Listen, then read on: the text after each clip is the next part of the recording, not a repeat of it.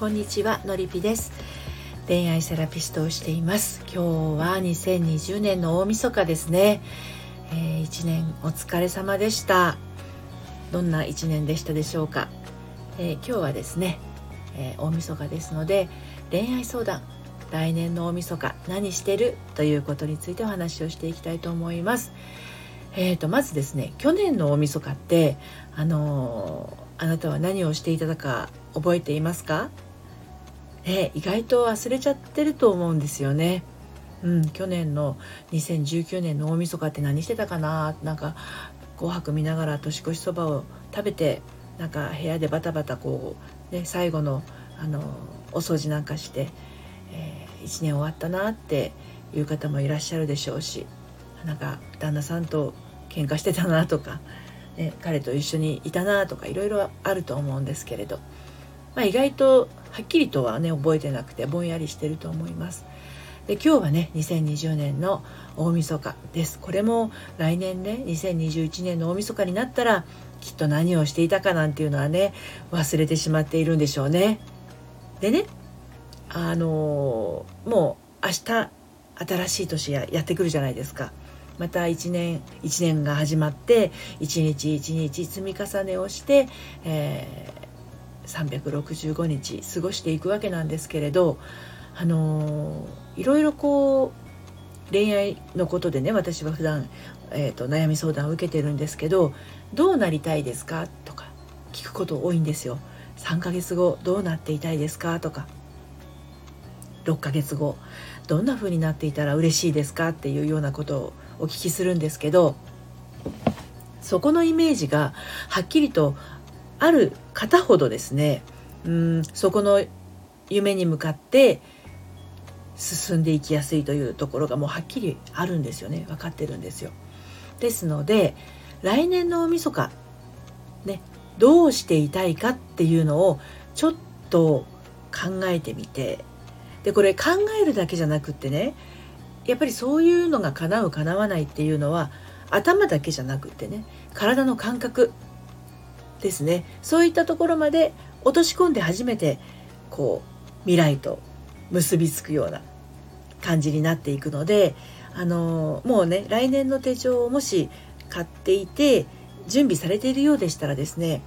来年の大晦日のところに私はこんなことをこんな風にしてこんな気持ちでいるえー、空気はどんな感じでとか、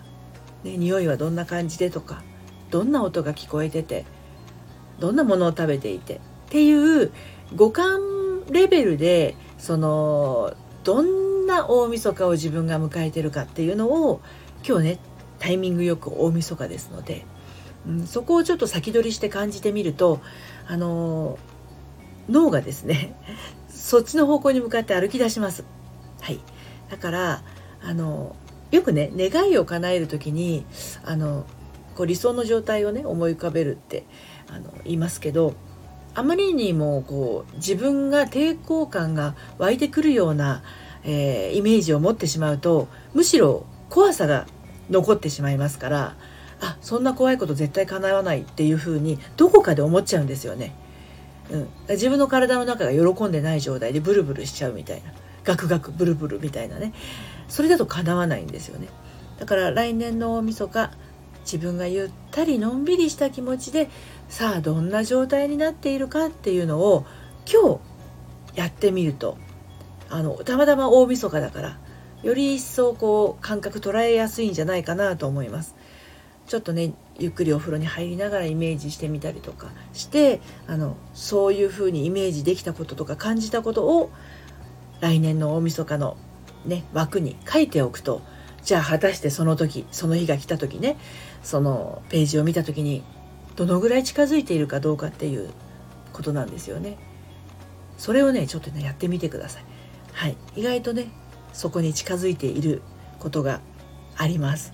理屈じゃなくて感覚の方でね体感してみるといいと思います。はい、であの1月19日からオンラインサロンも始まります。で、えーと、第1期のメンバー募集はもう終わってしまったんですけど、えーと、第2期のメンバー募集を1月11日から13日の3日間で5名様、えーと、LINE の方からね受付をしますこういった体感覚のつかみ方っていうのが苦手な方というのも結構いらっしゃって頭でいろいろ考えすぎちゃってね感覚って何だろうというふうに思う方も意外と多いんですよ。であの感覚を感じることが苦手な方というのはあの意外と自分を不幸な状況に置いておく方が